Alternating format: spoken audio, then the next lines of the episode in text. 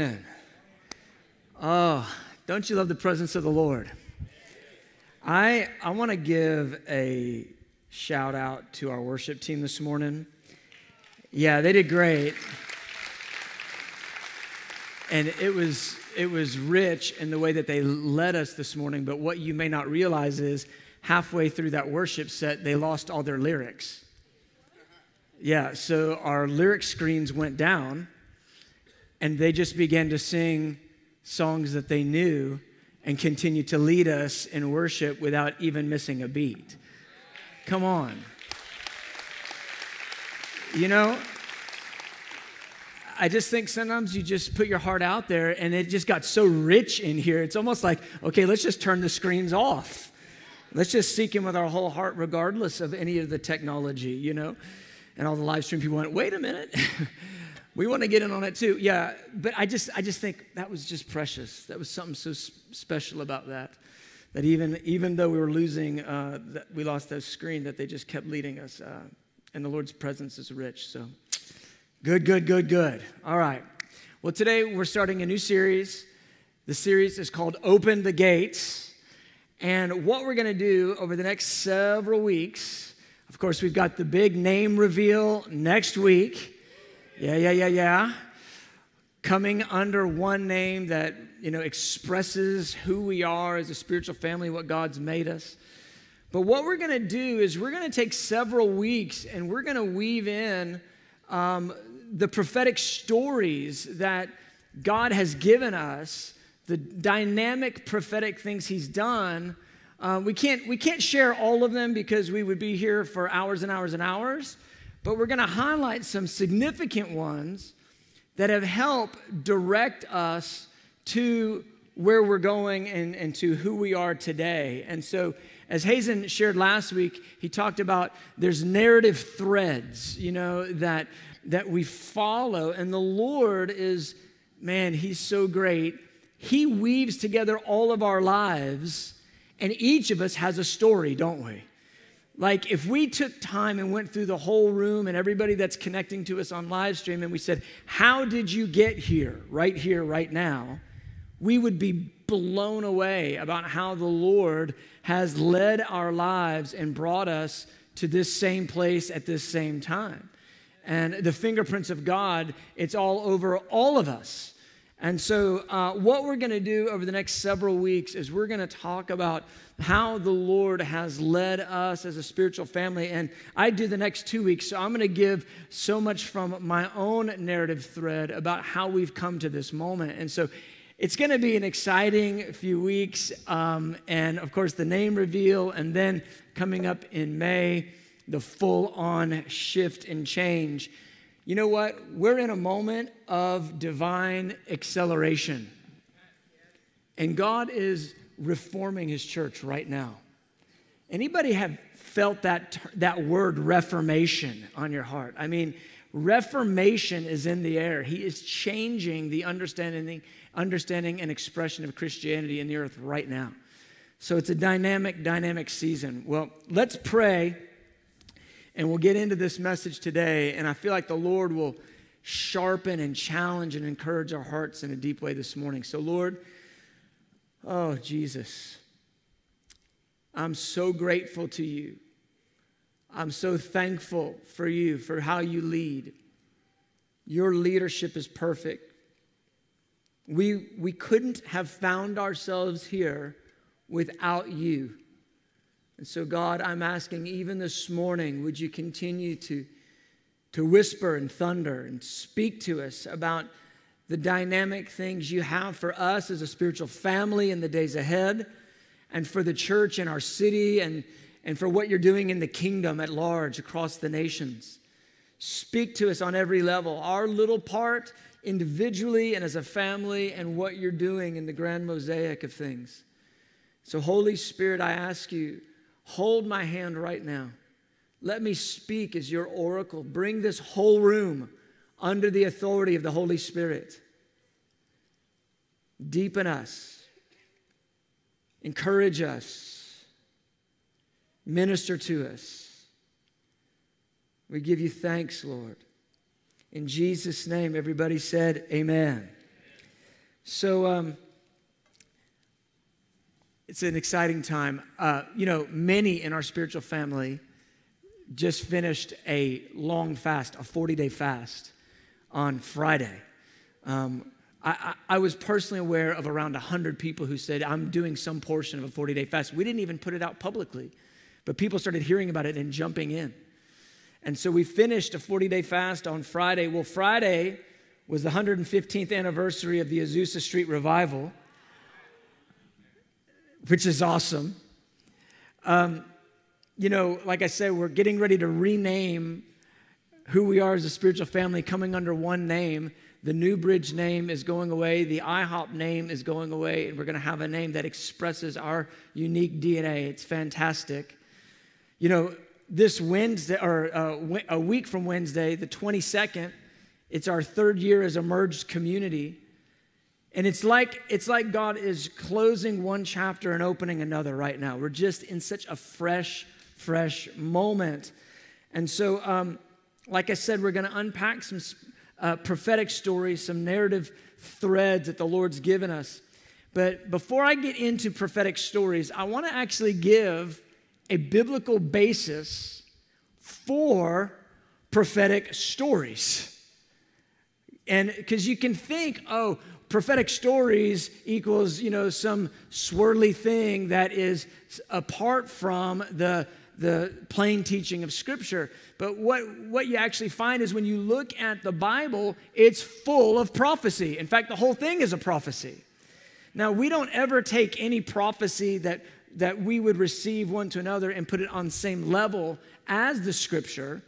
But what we find is that the Lord actually encourages us in the scripture to uh, wage warfare, to fight according to the prophecies that have been given to us. It's really a, a fantastic combination of the word and the spirit working together. So I want to start by looking at 1 Timothy uh, chapter 1, verse 18. I want to look at Paul's words to Timothy about using prophetic words to fight the good fight, to stand and accomplish the commission that God's given you. So 1 Timothy chapter 1 verse 18, Paul says this. He says, "This charge I commit to you, son Timothy, according to the prophecies previously made concerning you, that by them you may wage the good warfare. He goes, i am committing this charge to you. He says that, that according to the prophecies given you, that you would wage the good warfare. Now, what you find out is this that Paul's letter to Timothy comes where Timothy is, he's in his early to mid 30s. He's a young man in ministry. He's been raised by Paul in ministry, mentored and fathered. But where Timothy is right now is he's in Ephesus and he is given oversight to the church of Ephesus. And so, what Paul is saying to Timothy is, uh, I'm telling you the stuff that we prophesied over you, because we would find out later that Paul literally uh, with some elders uh, laid hands on Timothy, probably in the city of Lystra. They laid hands on Timothy, and the prophetic word came over Timothy's life of what he was called to do. And, and, so then Paul sends, tells Timothy, I want you to stay in Ephesus at a time where Paul was passing through and then going into Macedonia. says, I want you to stay here and you're going to give governance to this church.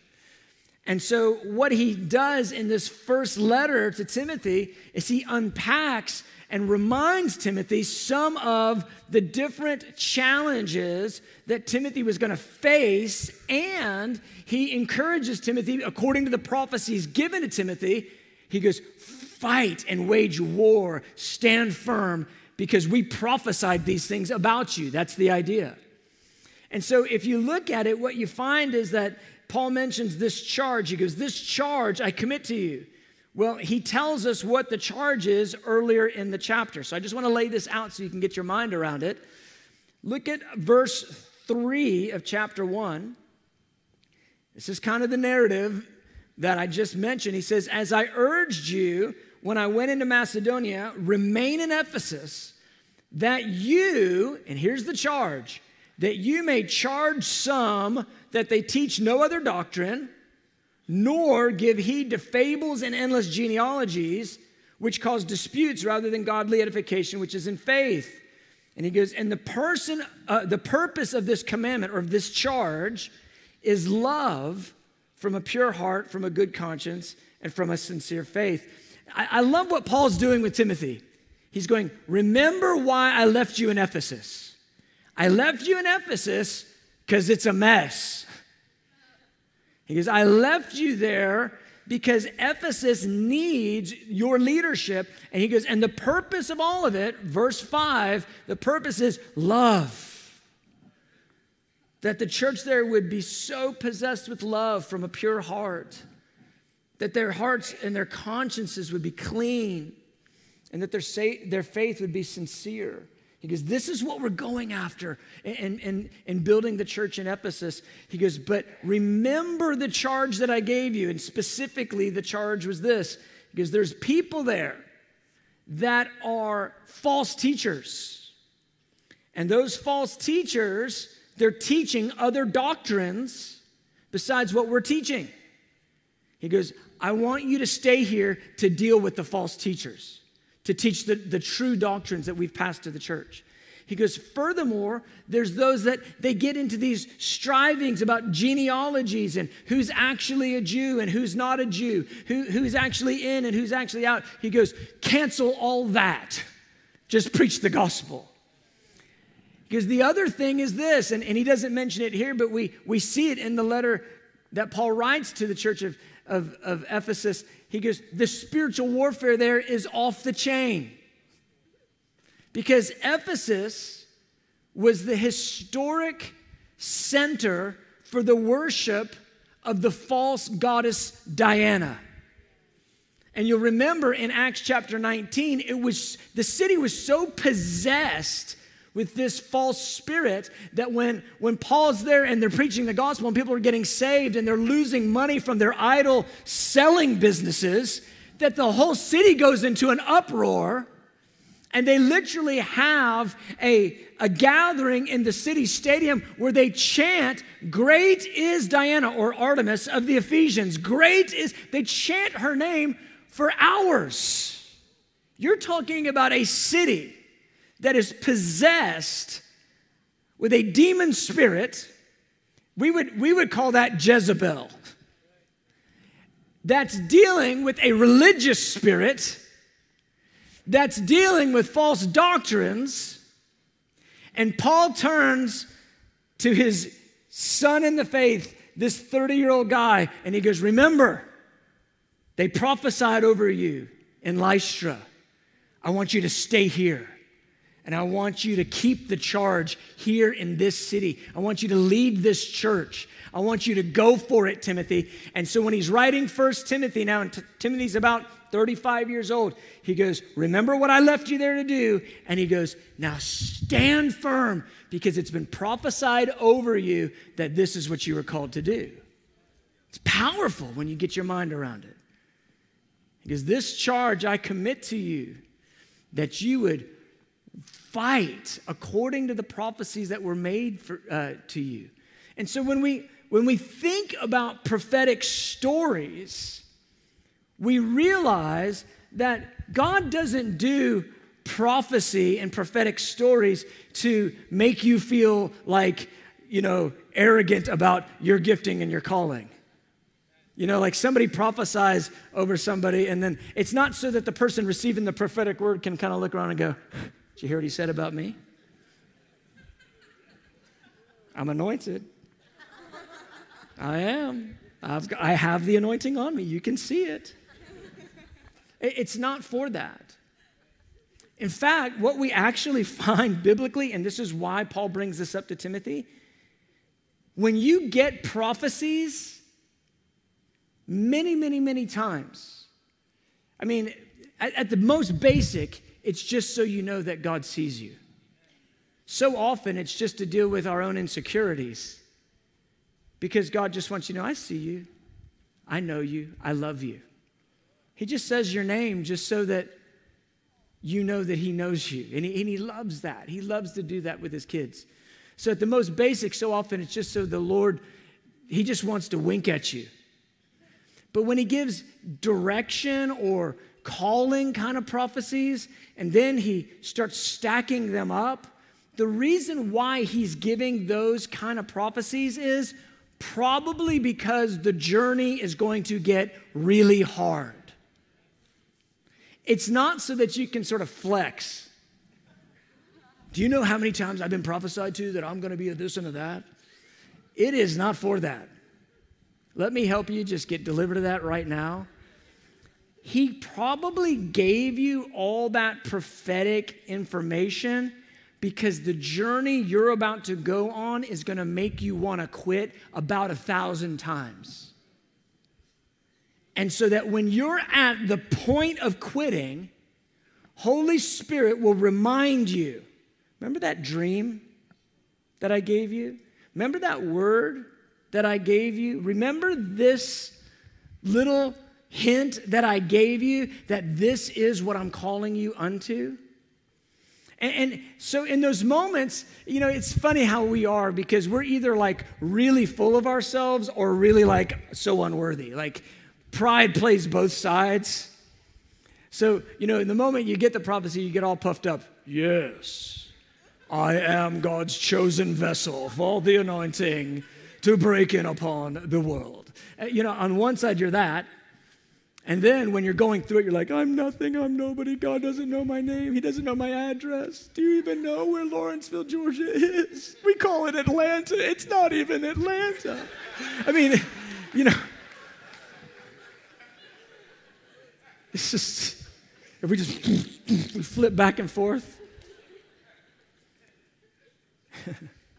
and in those moments where you're just about to quit, he reminds you of that dream that he gave you. He reminds you of the prophetic word that he gave you. He reminds you of that time when you were young. so often, I find that people, they'll get a prophetic word when they're young, and the fullness doesn't come for 25 years. I preached about that a few weeks back, about how when God's going to make bread, he starts with rain. Well, this is what the deal is with Timothy. He's given Timothy this, this reminder about the prophecies because undoubtedly what's going on in Ephesus, it's not easy. They're demon possessed, the town is. False teachers are there, the Judaizers are there. there. There's a whole group of uh, preachers that are there telling the Gentiles that they've all got to get circumcised. It's, you know, when they come into Christ, that now they've got to get circumcised. I mean, it's just, it's just a, it's a wreck. And so Paul's reminding him, fight, stand firm because of the prophetic words that were given you. He goes, I, I, wanna, I, wanna, I want you to keep this charge and wage the good warfare. I love that phrase. Wage the good warfare. And beloved, it's true for all of us that when God does dramatic prophetic things in our lives, it's so that we will stay the course, that we don't give up that we see it through no matter who is you know speaking negatively or talking behind our back or or quitting it doesn't matter what anyone else does it really is what what will you do with what god's done in your life and that's why he speaks so dramatically sometimes. That's why he speaks so radically sometimes. That's why he does wild things to get your attention so that you'll see it through, that you won't quit. I remember so many times planning the house of prayer, just ready to quit I, remember all, have, having already done the pink slip, already done the resignation letter in my head. Having already signed off on it, thinking, oh, I, that's exactly what I'm going to say. And then the Lord, I, I, remember one time the Lord goes, ah, you could quit. And I was like, I can? He goes, oh, yeah, I'll even bless you. I was like, I'm going to be blessed. And then he said, and I'll have to find someone else to do what I asked you to do. I'm like, that's not fair. A little reverse psychology from the Lord. I said, okay. But there's so many times that I've been on the verge and I had to recall the prophetic words. I had to remember what he said. I had to go back and read the journal and read the, you know, the story that I typed up. And I had to remember what, what was it that you said to me to keep me going this direction or make me even think I should do this. well, I want to tell, I'm going to tell probably the most significant prophetic word that I've ever received. I'm going to tell that this morning. And I'm going to try to tell it in the most honest and unfiltered way. And I will just say that for me, it's, it's a little bit um, difficult to do this because it's so uh, vulnerable. It's literally taking some of the most precious gems that the Lord's given me, and then I'm, I'm going to share them. But I feel like it's important for us, for us to go together, uh, for us to find our little narrative thread. Because what I've found is the more I share the stories that God's given me, there's so many threads that get woven together. And there's something powerful about a people when we when we find ourselves in the story but we also realize that the story is far bigger than us. And we're, we're going for something that's far bigger than us. And uh, and so i want to share today as vulnerably and honestly as i can. And um, and i'm just you know what? There's a point where you got to sort of get rid of false humility and just sort of say it as it is. You know because all him and haw and just not, I, I didn't, for years and years, I wouldn't even say this word the way that it was given to me because I was afraid of my own pride. Do you know being afraid of your own pride is called false humility? because humility and truth, they go together. So you get to a place where you either it is or it isn't, dude. What is it? Just say it or don't. Which one? So I'm at the, I'm just saying it. So I'll give one other disclaimer and then I'll get into the word. So this word, it talks about something called apostolic government. Apostolic government. And for years, I didn't even use that phrase because it's so such a loaded phrase. So when I would tell the story a little bit, I would say kingdom kingdom authority. I would use kingdom authority in the place of apostolic government because I didn't want people to get weird. And uh, I didn't want people to say, oh, you're calling yourself an apostle, which I am not, and I'm not today. But the, this phrase, apostolic government, that God promises in this prophetic word, for years I didn't understand what it was, and I just sort of put it on the bench. And we're in a season right now where the Lord has, He has dealt with me about going back to some of the original words He gave me even 25 years ago and showing me how they are for this hour right now. And some of you have things God spoke to you 25 years ago, and they are for right now, the season that we're stepping into. And so, um, what I came to understand is because the Lord, over the last several years, has given me more clarity on this phrase, apostolic government. And, and what I, I've come to understand is it refers obviously to the gift ministries in Ephesians chapter 4, verse 11 through 13 apostles, prophets, evangelists, pastors, and teachers. And what I've come to understand, this apostolic government that this word talks about, is it's the fivefold ministry, those gift ministries from Ephesians 4, all operating together in the local church and from the foundation of the local church. And I believe we're in a great season right now of reformation and reclamation where God is he's repossessing his church but he's bringing through the church the gift ministries in a way that we maybe haven't seen since the first century.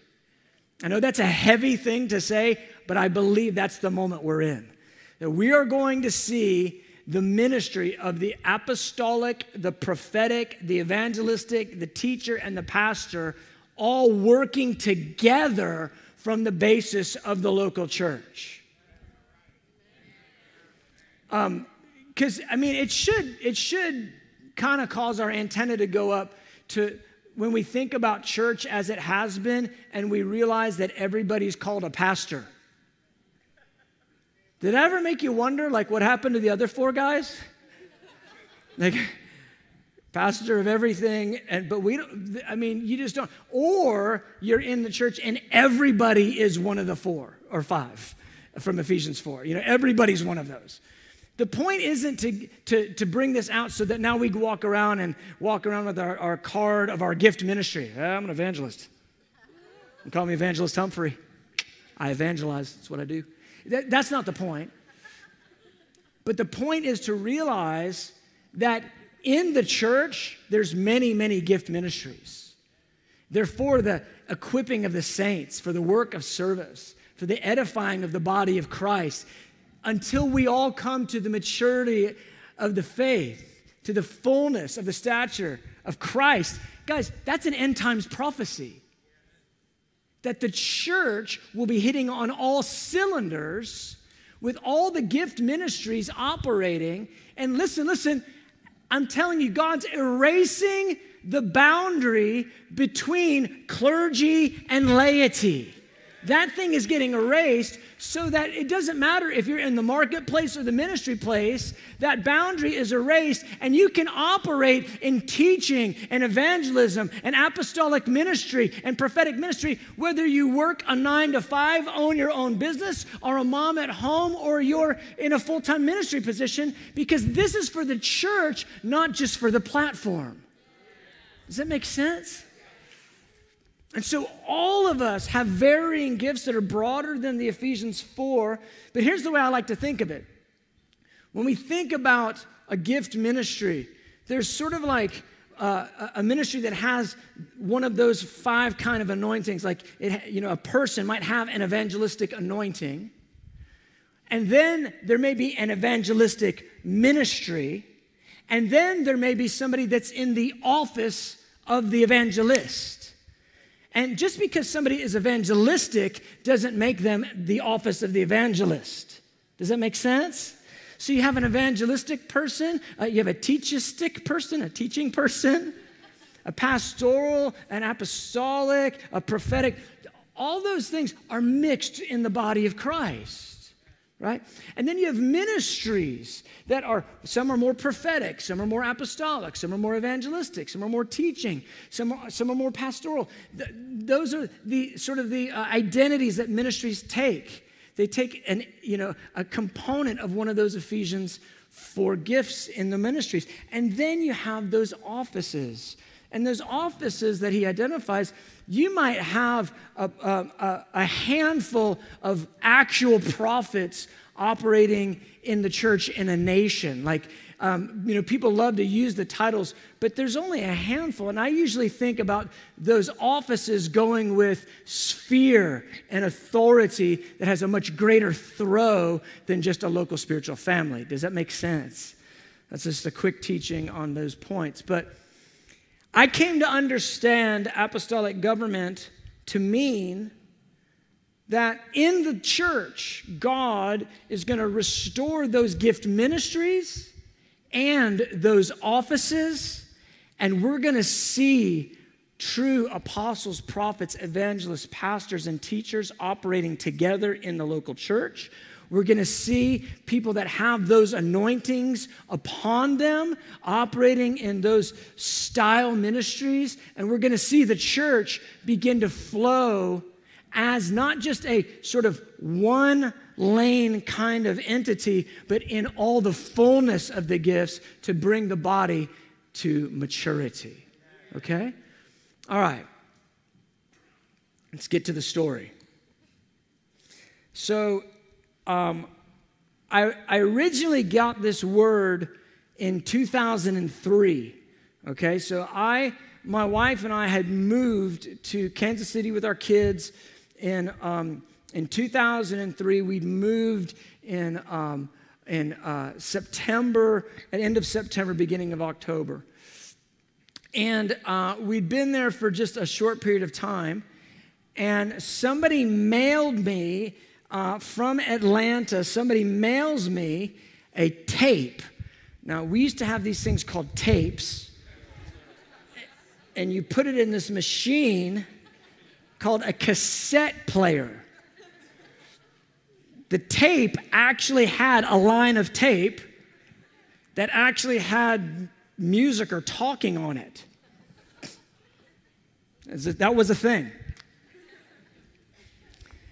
And so somebody mails me a tape, and the tape has a letter with it. Well, I, am notoriously dull when it comes to interpreting prophetic things. I just, I just am. And so when I first got it, I kind of had it, that's interesting, and I put it in my car, and I literally drove around with it in my car for a matter of weeks, thinking I'll just listen to that sometime. And I remember reading the letter, and um, I didn't, I, I, didn't really, I just kind of skimmed it really quickly. I mean, I was just moving in, and so we had a lot going on, and, and I skimmed it really quickly, and I didn't really, I knew the person that sent it to me, but the person that sent it to me was, it was given to him by somebody I didn't know.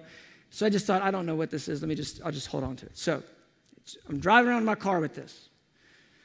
And, uh, and so what happens is this I've got this prophetic word on this tape. What happens to me is this I get a voicemail from a prophetic minister from California. And uh, through a sequence of events, uh, I was going to connect with this guy because I was trying to connect him with someone else here in Atlanta.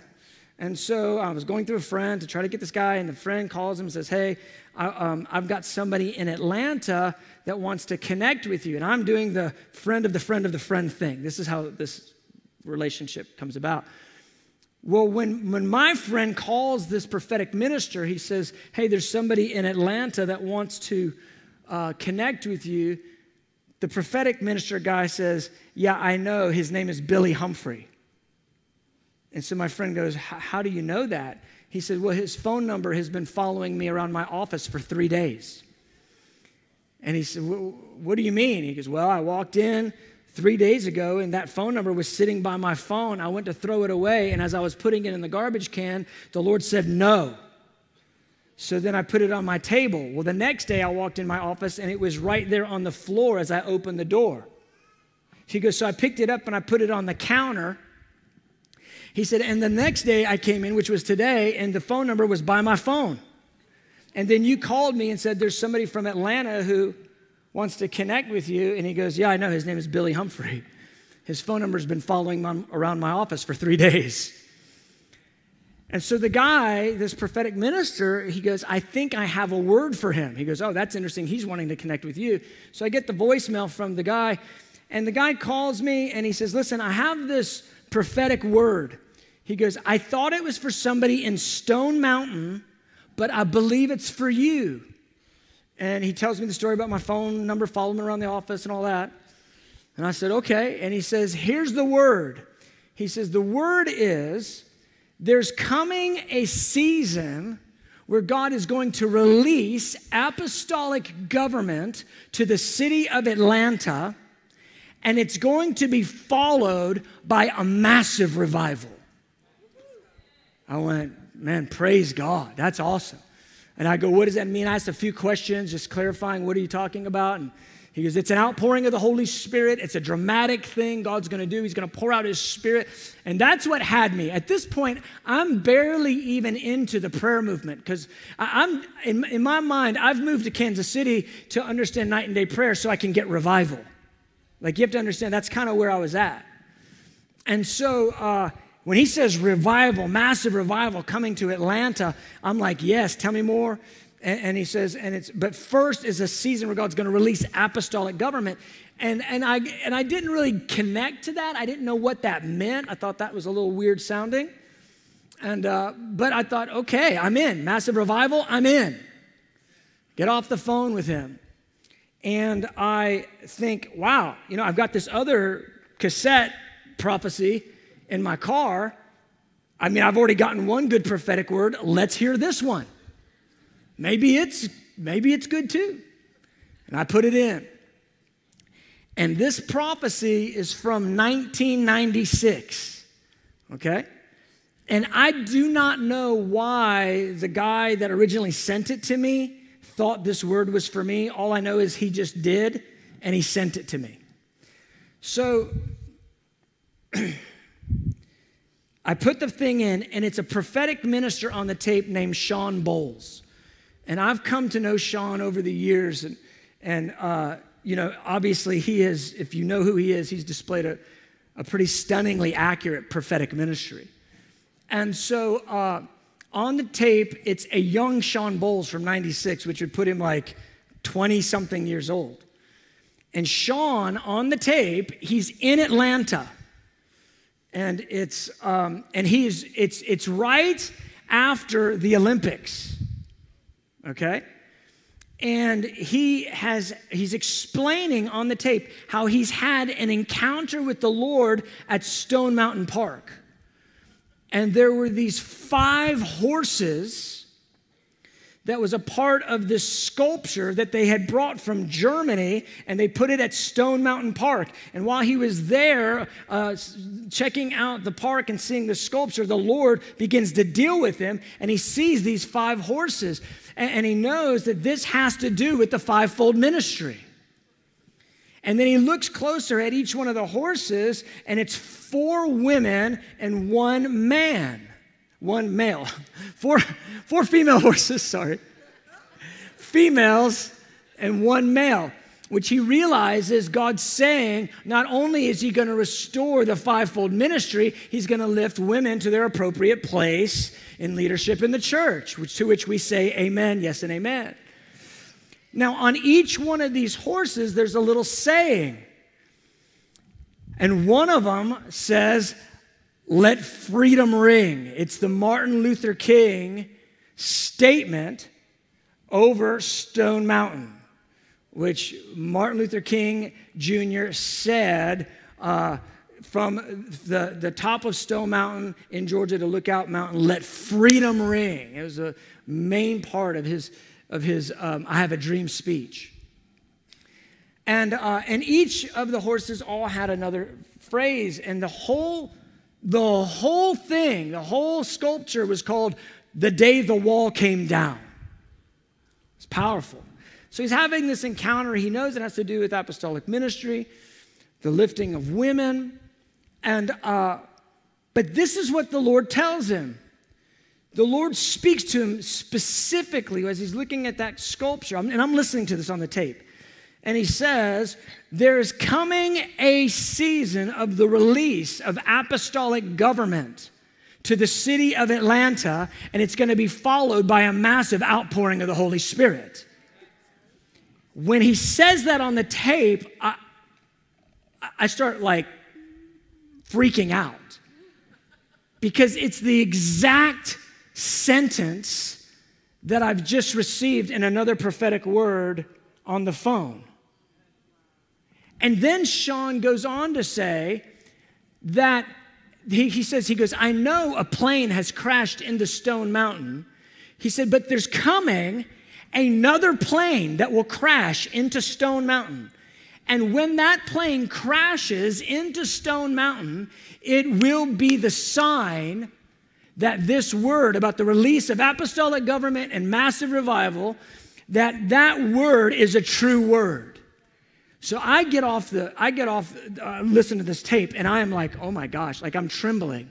Because now I've received the exact same prophetic word, one on the phone and one through this cassette tape. And I don't know how God does this stuff. I was driving around in the car with the tape for no reason. I didn't listen to it. But on the day that the voicemail came and I had the phone conversation, now that's the day that I actually listened to the tape. You see, God just lines things up for you. Probably He did it twice for me because I'm so dull sometimes. I just needed the bang, bang, you know, I needed wake up, you know. And so now I'm trembling, and I go, Whoa, what's in this letter? Because there was a letter that came with the tape. And it says, you know, the letter says, Hey, Billy, you don't know me, my brother. I gave this tape to my brother to send to you. He goes, This word was given at Northeast Metro Christian Fellowship in 1996, which uh, it got my attention because I was actually scheduled to speak at that very church in a month. So I'm like, wow, this is crazy. And, and, and then, and he goes, and I'm writing this to letter to let you know that a plane has just crashed into Stone Mountain In fact, it crashed into Stone Mountain seven years to the day that the prophecy was given. And he goes, Somehow I just feel like this prophecy is for you. And so I look at the letter, and on the letter, it says that plane has crashed into Stone Mountain. And I look at the date of the prophecy, and the prophecy was given on September 15th, 1996. And the plane crashes into Stone Mountain September 16th, 2003. It's seven years exactly to the day, even to the hour, because you add in the leap year, it's exactly seven years. But here's the thing that I'm trembling and I'm, I'm stunned because I've gotten the same prophetic word and, and now I've got the plane crash. It's actually happened. It's a true word. The sign has come to pass. But what you don't know is that September 15th is a super important day to me. It's my birthday. And so now I'm undone. And so I remember that day we had a friend scheduled to come over for dinner, and and and I remember like coming to the door and, honey, honey, like, and there's a there's a person with this. like something is happening, and I'm just I'm just beside myself because I don't know what to do with it, and I don't even know what it really means. All I know is revival's coming, and a plane crashed, and ah, and try to say that really, you know, explain that really fast to somebody. And they're like, that's nice, buddy. Good for you. Good. You know, you're sit down, have some water, you'll be fine. And I remember in that season just thinking, uh, apostolic government, what does that mean? And massive revival, what does that mean? And what does it mean? Plane crash, and oh my gosh, it's my bir- it's on my birthday. And then you just kind of after a while, you just think, there's no way that's you can't make that story up. You can't make this stuff up. There's no way. And so you go, well, this is something. I don't know what it is. It's something. So I'm going to fast forward because the story doesn't end there. So we come back to Atlanta, plant the house of prayer. We go 10 years, 24 7. And we're at our 10 year anniversary for 24 7. We do a week long conference. I'm just curious by a show of hands, how many were at that conference, the 10 conference? Yeah, Good. Fair number of people. That's good.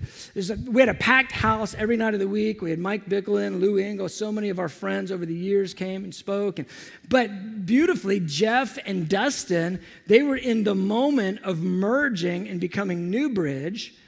And, um, and so and you guys hadn't quite merged yet at that point, right? Just started the process. This is five years ago. And, and so we end up and we, we say, hey, could we do our 10th anniversary there at, which was at that time Meadow Baptist? And, and Jeff and Dustin are like, absolutely, we want it, let's do it. So we do the, our 10th anniversary conference right here. Now, we don't have any idea about we're merging or anything like that. They're just merging. And I'm like, good for you guys. Bless them, help them, Jesus. I don't know that it's going to be bless me, help me, and them in a minute because we're all going to merge here in just two more years, but they're in the process. So, uh, so we get together and we do the, the meetings, and it's powerful. Every single message is powerful. And, and so Lou Engle, um, who's a dear, dear friend of ours, um, I mean, he's like a he's like been a spiritual father in my life, and he's just a dear friend of, of our house for years and years uh, Lou is going to come and he's going to speak on the actual night of our 10th anniversary. And I just had this sense that when Lou comes, something dramatic is going to happen. Something, because Lou is a prophetic uh, minister that when he, a lot of times when he comes, everything starts p- prophesying. like, I mean, the billboard, the radio, the television, everything. It's just, it gets, it gets very incredibly um, dynamic in the spirit. And, um, and so I just thought, man, on our 10th anniversary, I, I really think God's going to do something dramatic. And uh, Lou will be here, it'll be great. So, so here's what happens. Uh, I'm here, we're waiting for Lou to show up. Somebody comes and gets me and says, Hey, Lou is here, and he says he's got a prophetic word for you. And I go, I know it, I know it. And so I go run back, and, and he's back there in the, in the green room, and and he goes, Billy, you can't believe it. And he's, he got his Lou voice, you know. and, and, he goes, he goes, he goes, I've got, he goes, something dramatic's happened. I go, tell me, tell me, I'm ready to hear this. He goes, I was just in the Houston airport. He goes, and I was trying to find my flight, and I was going to one gate, and I realized I'm at the wrong gate. And I walk, and I find the new gate, and I sit down. He goes, and I look over, and Sean Bolz is sitting right next to me. Who does this? Only God, right?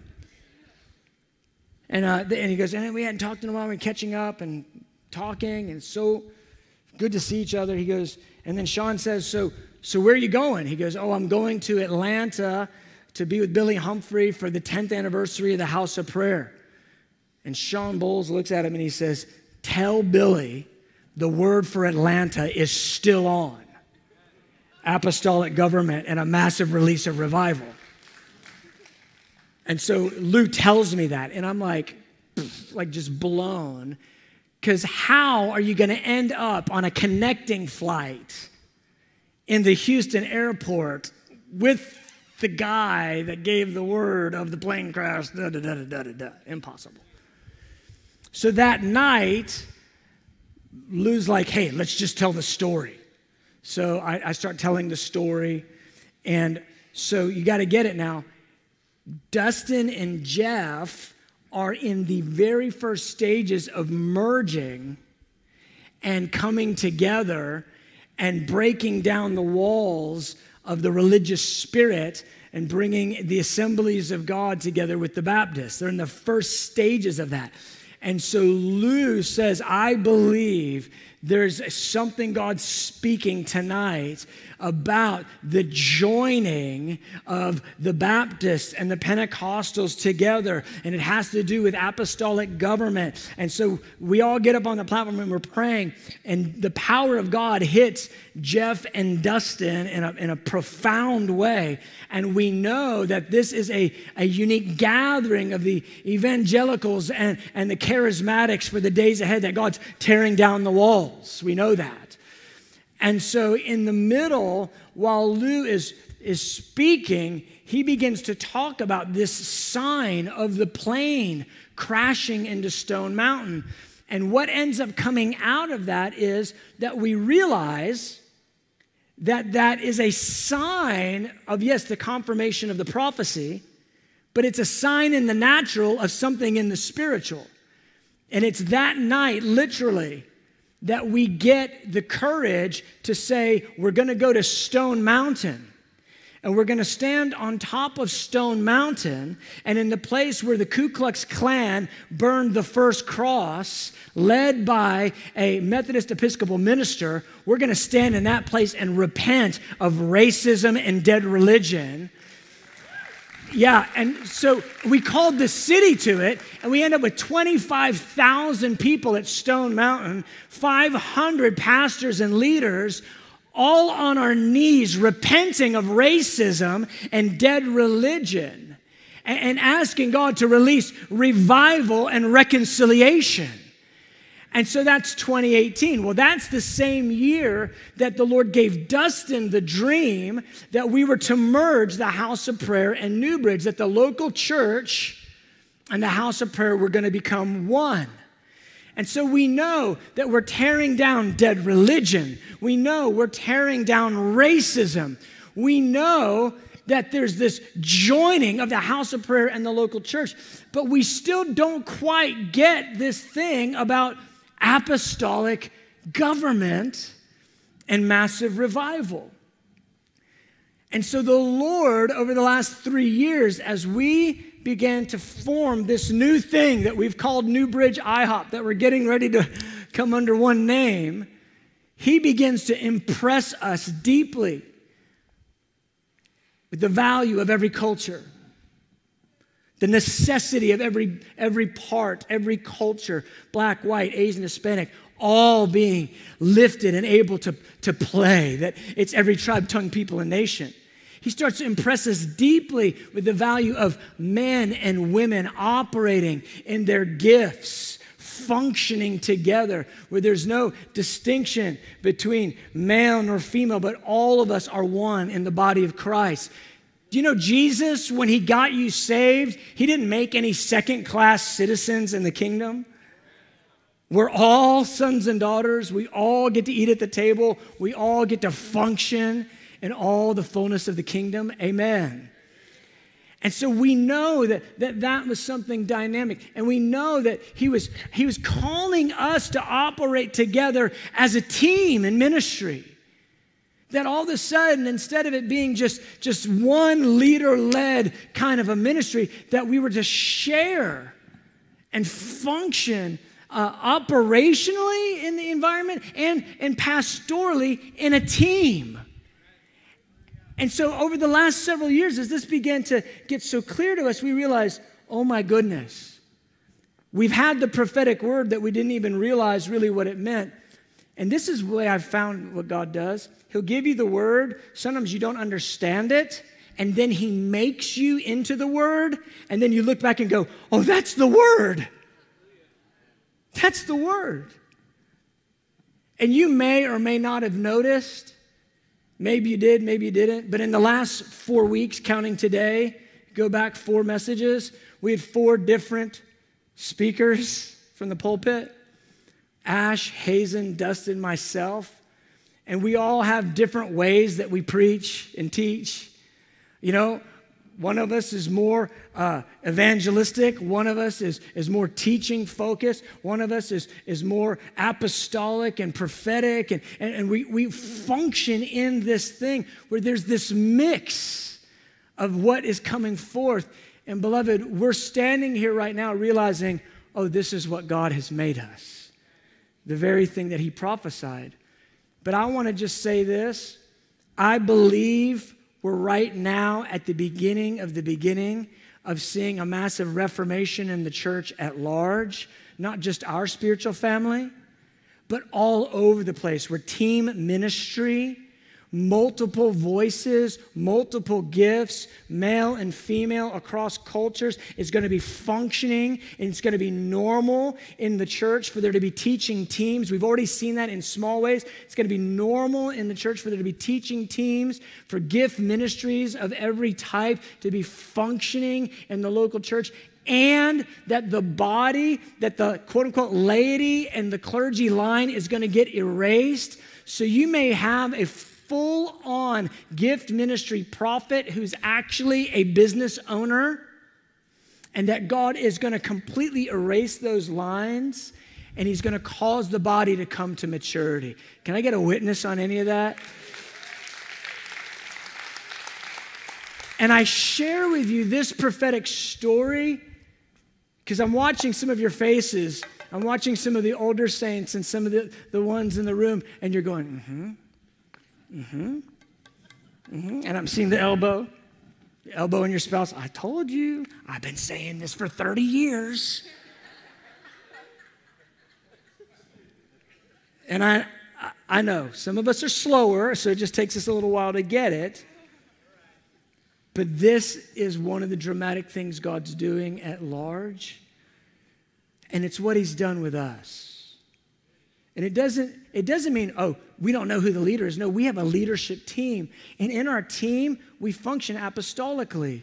And what do I mean by that? I mean, in, in some environments, one of us is going to be the senior leader in that room. And then in a different environment, another one of us will have sort of the leadership ball in that room. And that's how we function.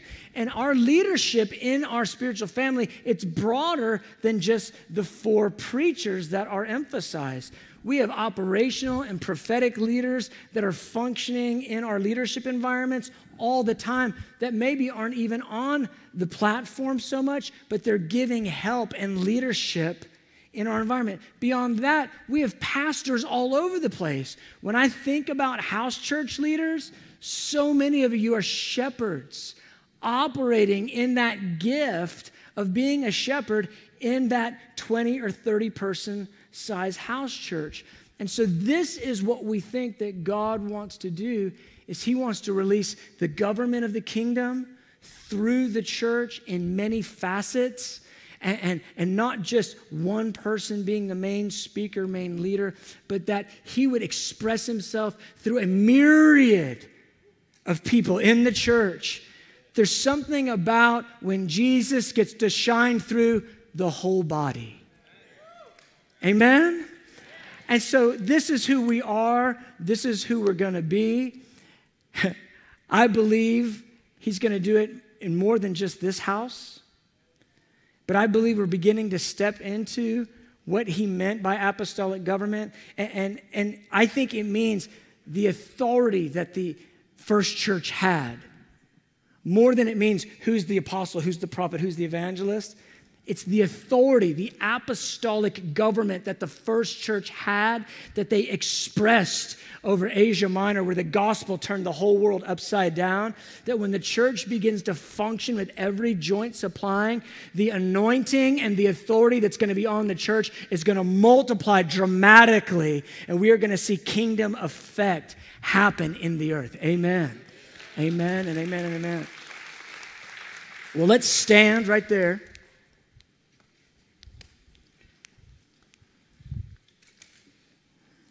I'll pick up next week with more stories. Some of you, this has been in your heart for years. Some of you, this is a new sound, but it's, it rings true. And, and you, you know there's, there's got to be more. We've talked about that, how that's been in so many of our hearts. There's got to be more. But it really is the whole body coming to the fullness of the stature of the measure of Christ. I like to say it this way it's an old John Wimber statement everybody gets to play. Everybody gets to play. Everybody gets to operate in the power of the kingdom. He didn't give the Holy Spirit to just one or two people. Everybody gets to play. And Jesus wants to shine through each of us. And I just see it that way. Like, each of us is a facet, and all together, we're like a beautiful diamond. And when the light shines through, oh, it's a myriad of color and beauty. Well, beloved, this is who we're going to be. This is who we are, and this is who we're going to be. Amen. Lord, we just come before you. And Lord, I hold these words before you and we just say together, Be it unto us according to your will. You've make, you're making something of us that wasn't our idea, it was your dream. And we say yes. And Lord, we look at the word and we see it in the word. And then we see that you've given prophetic direction so that we could stand and fight for what you want to do in the earth and not quit. Most of it so we don't quit.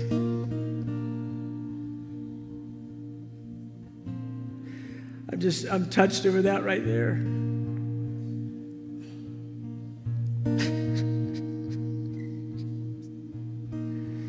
Some of you wanted to quit so many times. I know, I know what that feels like.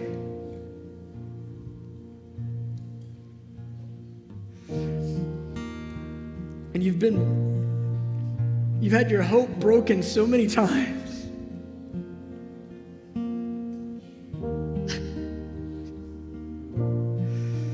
and it's like everything you can do to just hope again.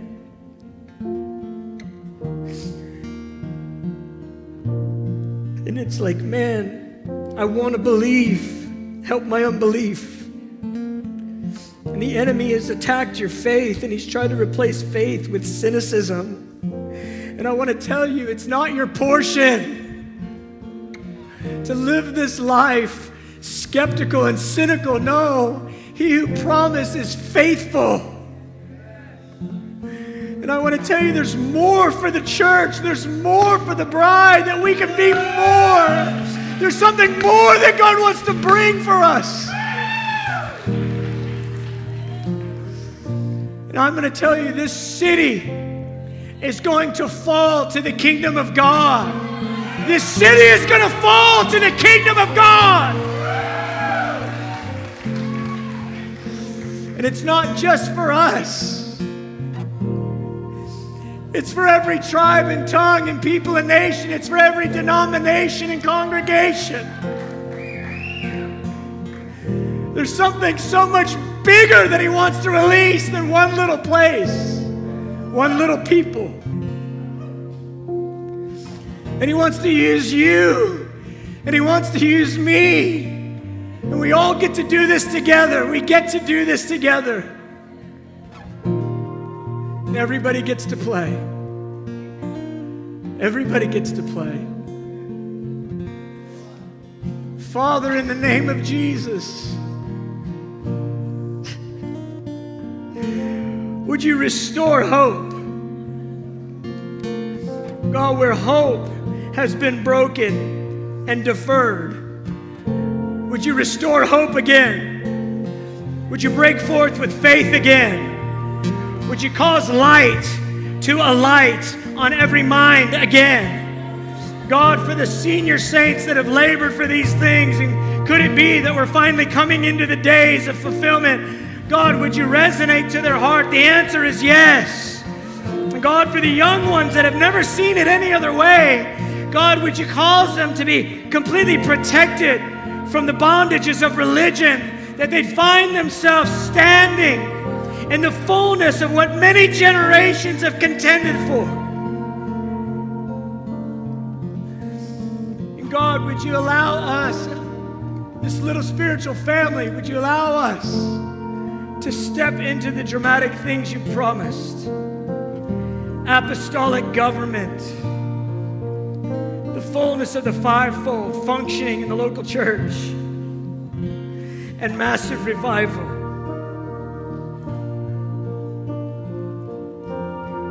Come, Holy Spirit. I just want to invite you forward. If this is resonating with you right now, if this is moving your heart, some of you, there's a burning on your heart right now. Some of you, there's a, it's like new life. I can see like a, a small sprig coming through the soil. I see it, I can see in my mind's eye like a, a dead plant with a, a new leaf some of you, it's a, it's a new day of belief, a new day of hope. Some of you, it's a burning in your soul, and you're going to step right into the thing that God's been witnessing to you. Some of you didn't have any language for it, but you knew. You knew He wants to use me. So come, Holy Spirit. Come, Holy Spirit. Come, Holy Spirit. Come, Holy Spirit, even this altar right now. Come, Holy Spirit. Refresh, renew, revitalize, restore. God, we pray for the church reform. Even if you didn't come forward right now, would you just engage in prayer just for a moment? Let's just let the Holy Spirit move for a minute. Holy Spirit, lift, lift our eyes to you. Lift the brokenness off of our souls. where hope has been deferred. Renew hope, renew faith. You guys got some? Let's just worship. Holy Spirit, I'm asking, bring us into your dreams. Bring us in the fullness of the stature of Christ.